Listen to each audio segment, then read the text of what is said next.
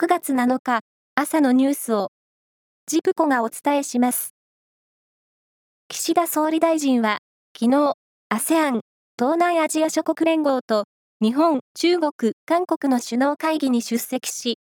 福島第一原発の処理水の海洋放出は安全性に万全を期して実施していると理解を求めた上で、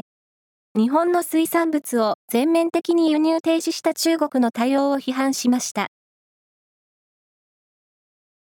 値上がりが続くレギュラーガソリンの価格を抑制するため、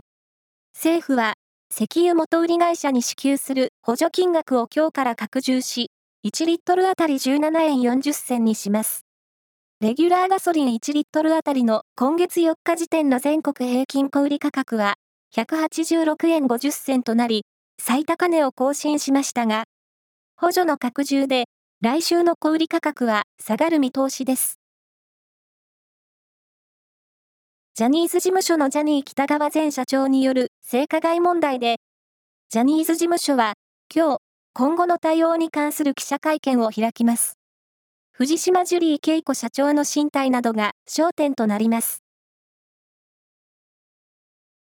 福岡県北九州市の FM ラジオ放送局、クロス FM は、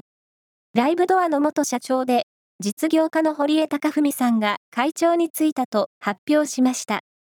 堀江さんらが化粧品や健康食品を手掛ける DHC 創業者の吉田義明さんから、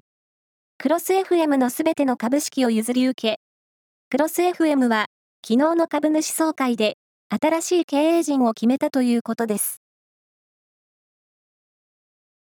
プロ野球は昨日5試合が行われ、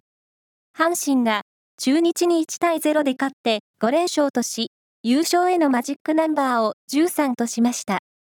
その他の試合は、ヤクルト、広島、西武、ソフトバンクが勝っています。世界的ロックバンド、ローリングストーンズが6日、およそ18年ぶりとなる新作スタジオアルバムを来月20日に発売すると発表しました。アルバムのタイトルはハックニーダイヤモンズで、